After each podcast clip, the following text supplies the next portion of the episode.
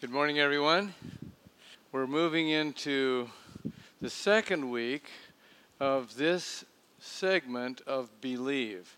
And uh, it's prayer. You'll see that in your bulletin. You can see it also here. In fact, I'd like us to just uh, express this together this statement, this key idea this week under prayer. I pray to God to know Him, to find direction for my life, and to lay my requests before Him. Having expressed that, let's do it.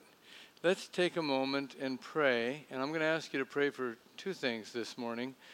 First, I'd like to ask you to just express prayer for the Marines that uh, uh, whose helicopters went down off the North Shore. They're, they've widened the search, and pray for them. Pray for their families.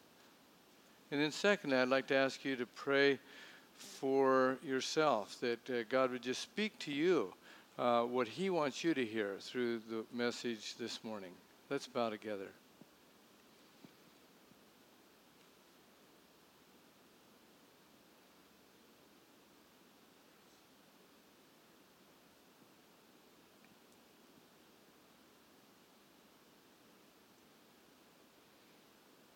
Yeah, Lord, we lay these requests before you. In Jesus' name, amen. The practice of prayer is what we're going to talk about uh, this morning because in this segment, these 10 weeks, we're talking about how do we act based on our convictions. Well, this action of prayer relates to the convictions that we talked about in Numbers 1 and 2 uh, in the first 10 weeks. And that first one was I believe the God of the Bible is the one true God Father, Son, and Holy Spirit. Second one was I believe that this God cares about and is involved in my daily life. Well, if we believe those things, we're going to pray. We're going to want to get to know this God and to uh, seek His direction and to lay our requests before Him. And, and that's what I want us to consider this morning. But I want to tell you a story first. Way back in 1974, in the last century, when Dee and I moved from Nebraska to Salt Lake City, to enter the ministry, uh, the senior pastor wanted to teach me to ski because you know, he wanted a buddy to ski with him. So, okay, I'm game. So, get all the equipment fitted out. And by the way, in those days, when you started skiing, um, how did you know what length of ski? Well, you go to the rental shop and you reach as high as you can, and that's the length of ski you chose. These days, you know, they've understood no, short skis are better. Because otherwise, when you're going down that hill as a beginner, you'll cross your tips, and that can be a problem, okay? But anyway, that's what we did. And so we go up to the mountain up Little Cottonwood Canyon and uh, the slopes. And he says, Well, let's try this tow line and the bunny slope. I'll give you a few tips here. So we go up there and skied down there once. He said, Okay, I think you got it. Let's go. So we get on the lift, go to the top of the mountain and it didn't take very long at all to realize I didn't have it. In fact, I started falling, and uh, I can still remember him saying, Lean away from the mountain. I'm like, Really?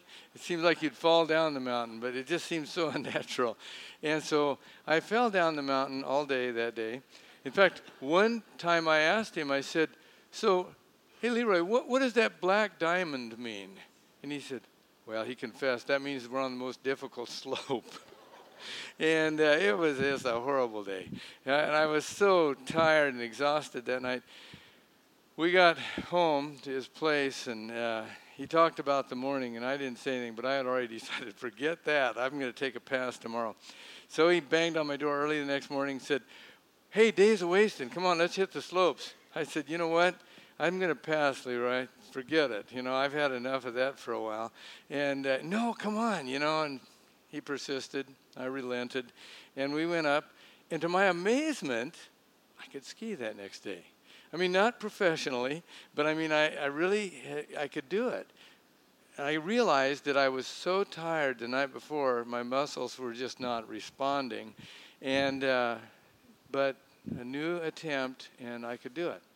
Share that with you because maybe some of you can relate to that when it comes to prayer.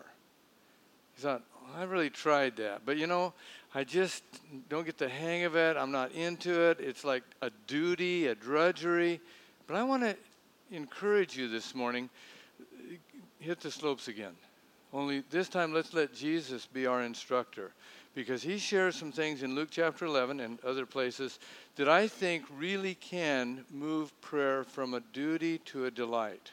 And I just want you to have an open heart about that wherever you're at in your prayer life.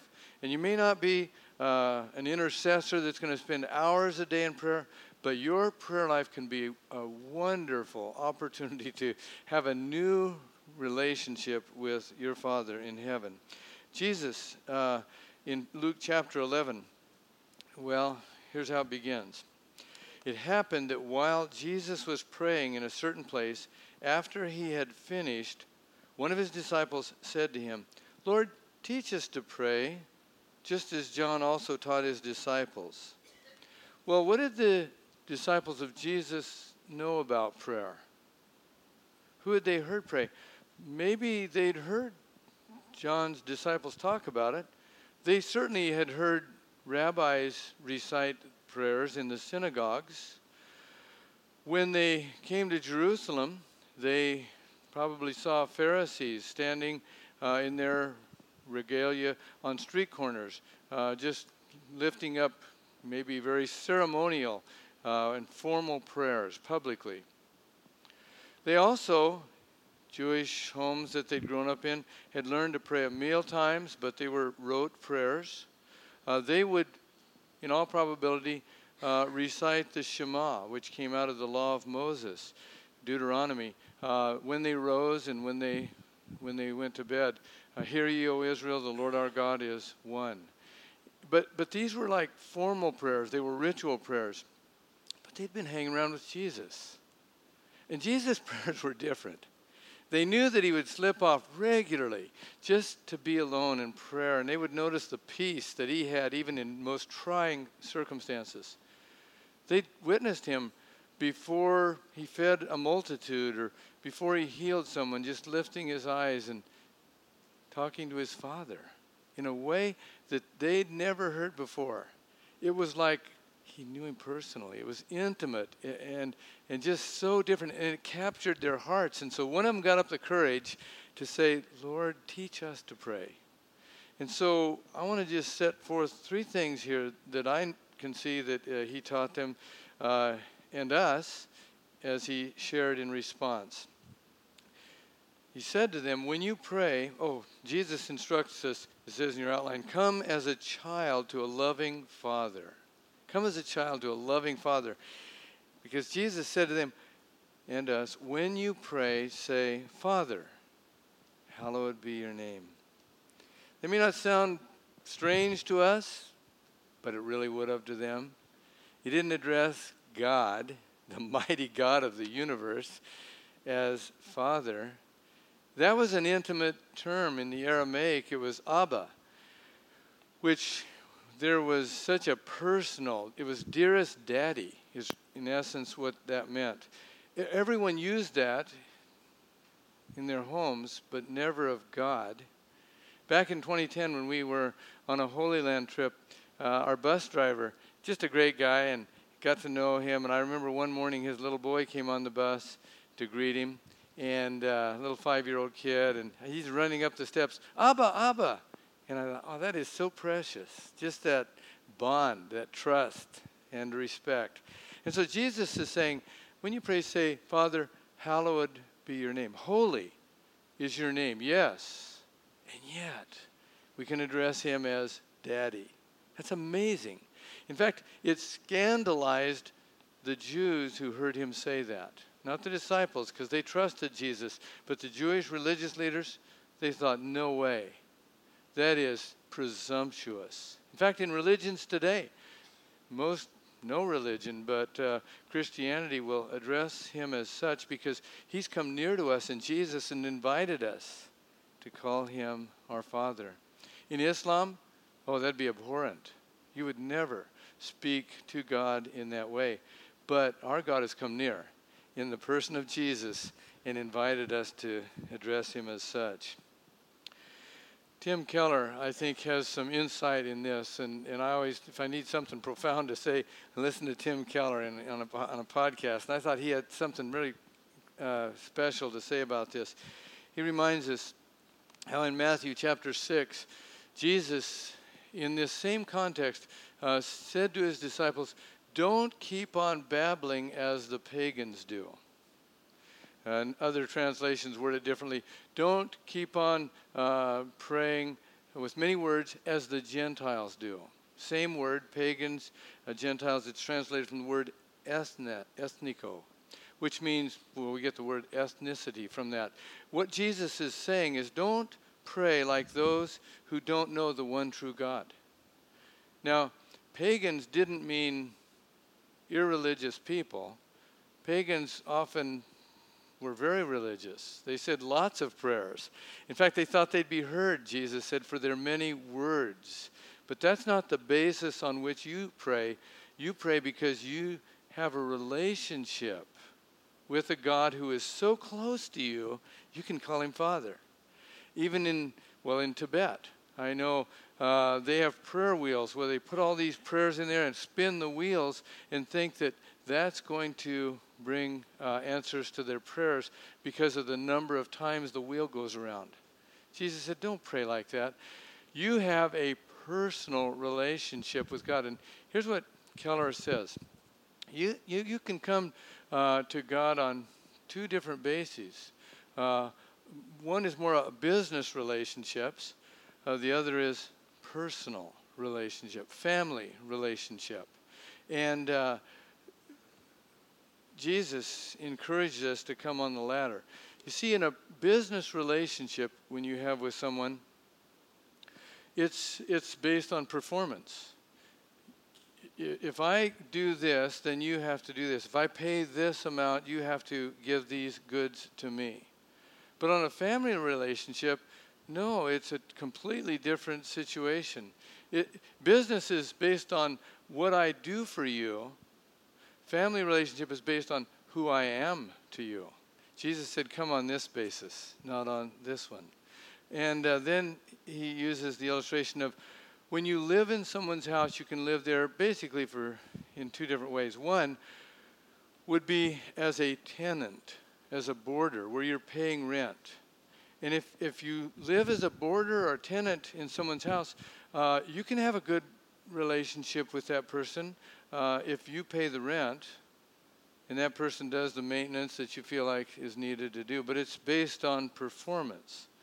But when you live in someone's house as a child, uh, then it isn't based on your performance. Here, over here in business, um, you, you perform, therefore you're accepted. In a family, you're accepted, therefore you want to perform.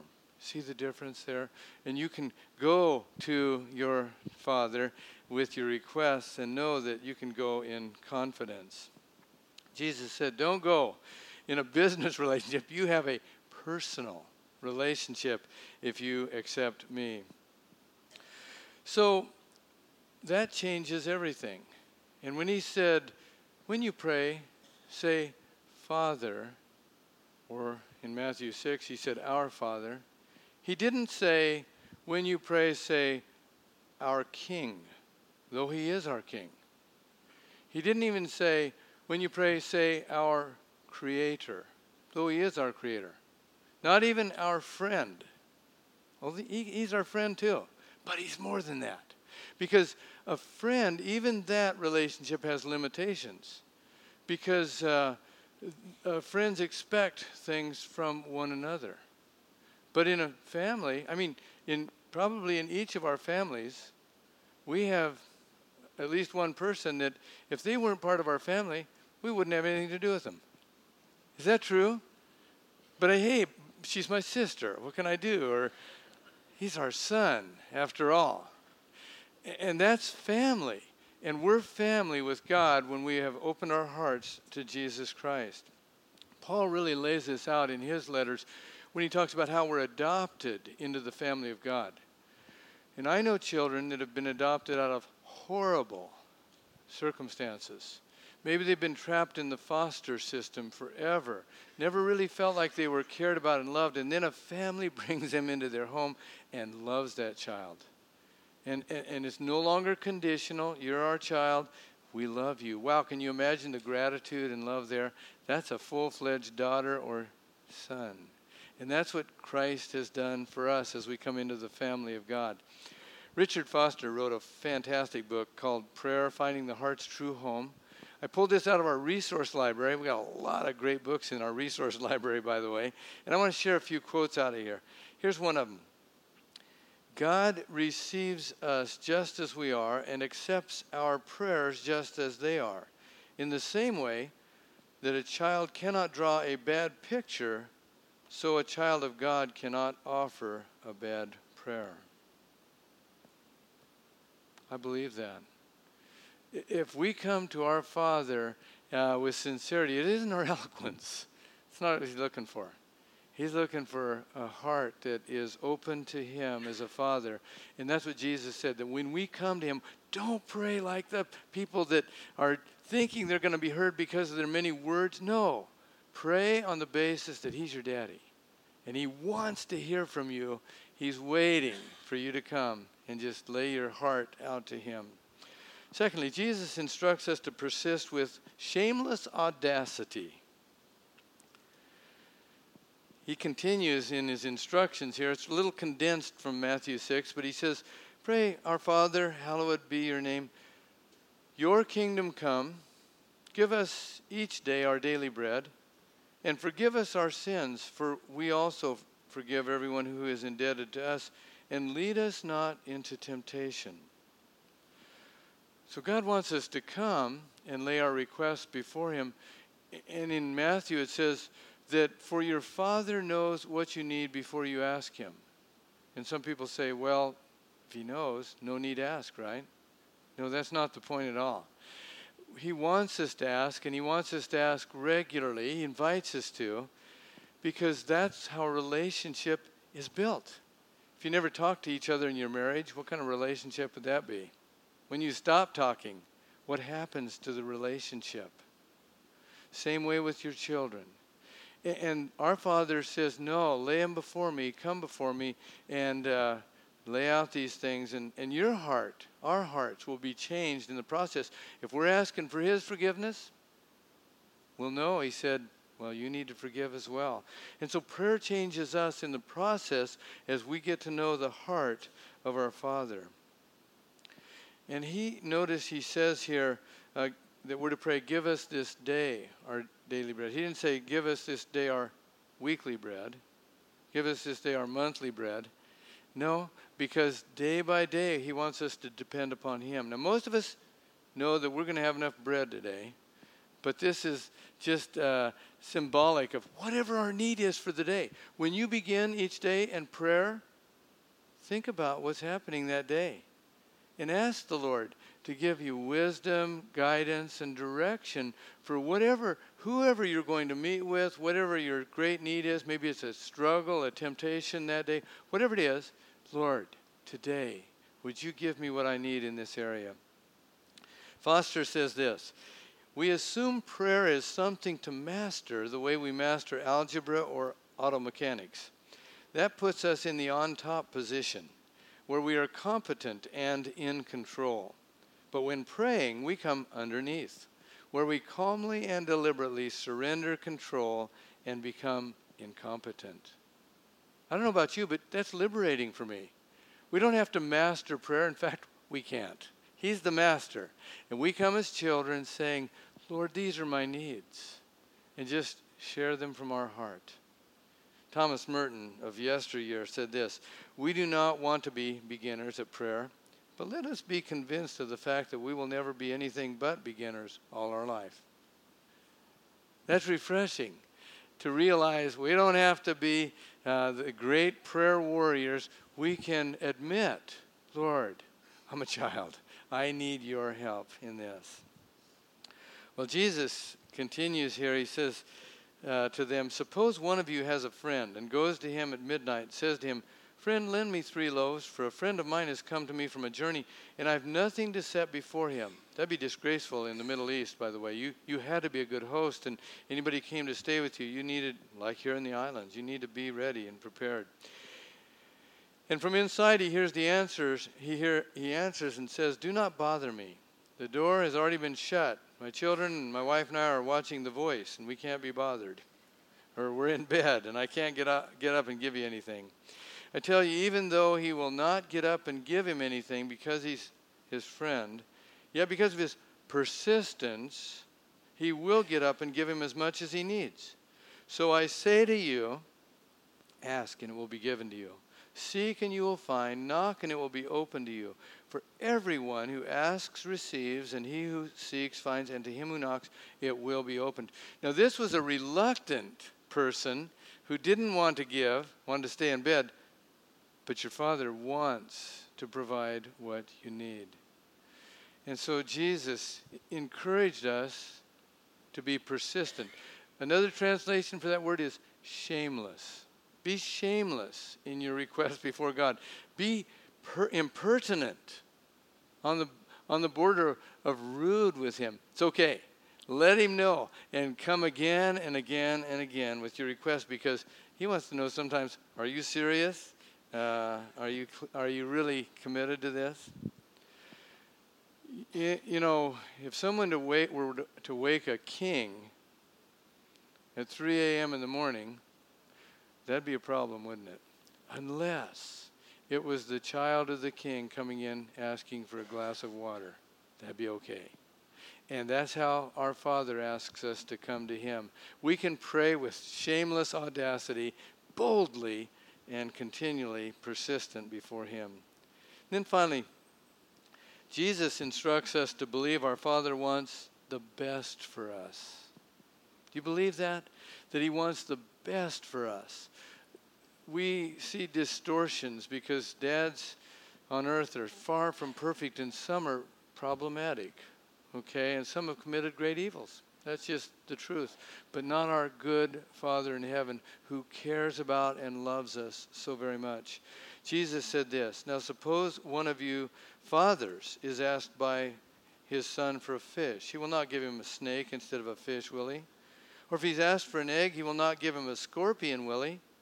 If you then, being evil, know how to give good gifts to your children, how much more will your heavenly Father give the Holy Spirit to those who ask him?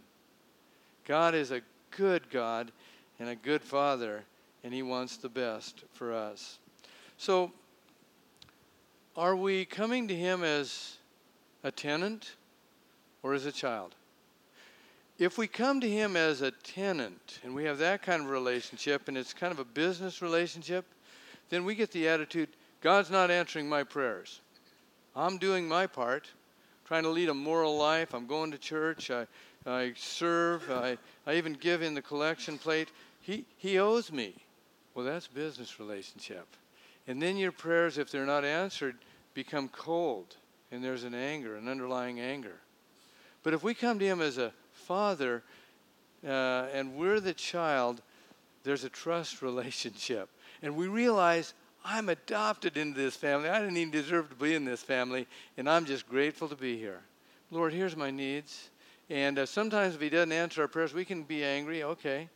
But we trust that He'll give us what we need, that His will is best for us, and that we, He'll answer our prayers or what we should have prayed if we were as wise as He is, because He's the dad and we're the child. And so there's a trust relationship when it's a family relationship as we come to Him. I heard a story recently about a family who got a little kitten, and uh, this family, in fact, uh, was a pastor and his wife and little daughter Susie, and uh, he came home from the office one day to find his wife and Susie were a little distraught because the kitten had ran out the front door and climbed this tree. It wasn't a mature tree; it was a fairly young tree, but it was about 10 feet tall. They couldn't get up there, and to get the tree, little kitten it was scared up in the branches of that tree. And so the dad said, No problem. I think I can handle this. I'm going to back my car up here. I'm going to get a rope. I'm going to tie the rope to the tree and then to the bumper of my car, and I can drive away and it'll bend down, and you get the kitty when it comes down. And they said, Great, Daddy to the rescue. So he backs his car up there, ties the rope to that the sapling, and he starts driving away slowly, slowly. It's bending, bending, and snap. And there goes the kitten. Gone, you know? It's like, oh, well, every story doesn't have a happy ending. But about two weeks later, the pastor makes a call on uh, one of his parishioners who's about three houses down. And uh, he walks in the house, and there in the hallway was that little kitten, his daughter's little kitten. It was unmistakable, but he didn't want to say, You got my kitty. He, instead, he said, Well, that's a nice kitten. And she said, Yeah, Pastor, it's, it's amazing. You know, let me tell you what happened. My daughter Anna and I were out in the garden here about two weeks ago, and uh, she's pestering me about a little kitten. Mommy, Mommy, can't we have a little kitten? I said, No, no, we've had that conversation before. We're not going to have a little kitten. But she continued to pester me about this. I didn't know what else to say. So I said, Okay, well, let's pray about it. And, and, uh, and let's kneel right here. And if Jesus wants us to have a kitten, he'll send us a kitten. You're not going to believe what happened. well, sometimes God answers our prayers in amazing ways, but sometimes He doesn't in the way that we would hope. And so, as children, as a child, we trust Him to say, Okay, God, I believe you answer my prayer. Maybe it's yes, maybe it's wait, maybe it's no. That wouldn't be best for me. Or maybe it's if you want me to change this in my heart or in my life and get right with you in this area. By the way, sometimes uh, he says no. Jesus didn't say when you pray, say, our grandpa. You know, but our father. If we, if God were a grandpa to us, he'd say, whatever you want. a, a, a, tenth soda for the day. No, you don't have to do your homework. Let's go fishing, okay? But no, it's our Father. And uh, we come to realize He knows best, and He has the best in mind for us. So let me just read you something out of Foster, and then I'll share a few quotes with you. This came right out of this book. It says, We, to, ready for that one. Uh, we today yearn for prayer and hide from prayer. We are attracted to it and repelled by it. We believe prayer is something we should do, even something we want to do, but it seems like a chasm stands between us and actually praying. We're not quite sure what holds us back. In reality, there are a number of somethings preventing us, one that needs our immediate attention. And okay, here it is. Now let's bring this quote up. There is the notion, almost universal among us modern high achievers, that we have to have everything just right in order to pray. That is, before we can really pray, our lives need some fine tuning, or we need to know more about how to pray. But we're starting from the wrong end of things putting the cart before the horse. In other words, we need to start praying and getting to know our Father and uh, seeking His direction for our lives and laying our requests before Him, and we'll learn in this relationship we can just pray. This week, in our Believe series, we'll be reading about prayer. I really encourage you, be reading through that chapter on prayer. Just take some time each morning and read. And then we'll be attending Ohana groups where we'll be talking about prayer. But you know what else we need to do? Pray. So each morning, let me encourage you to just begin with the Word and with prayer and spend some time just talking to your Father in heaven. Build that relationship. Some of you have a deep relationship. Some of you, uh, maybe it's been a little marginal. Some of you, maybe just getting to know Him. But let's let's go deeper. Let's just talk to Him from our hearts. Lay our day before Him, our requests before Him. Pray for others. Just uh, tell Him how much you love Him. By the way, a tenant is never going to praise the landlord too much, but a child will adore a father. And so take time just to let Him know why you love Him and how much you appreciate Him because you have that kind of relationship with Him. So begin your day with prayer and then punctuate your day with prayer. just breath prayers. Pray for the people around you as you go through your day. You're going into a meeting. Ask God for wisdom for that. Got a tough situation. Just pray about that. Teach your children to pray. Pray with them in meal times. Pray with them at bedtime.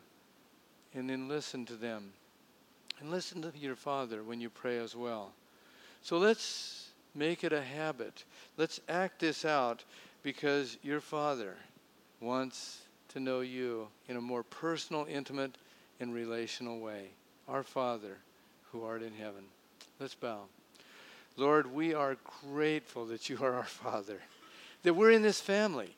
We love you, and uh, we are grateful for your love for us, your desire to know us, your desire to direct our lives, and to hear and to answer our prayers.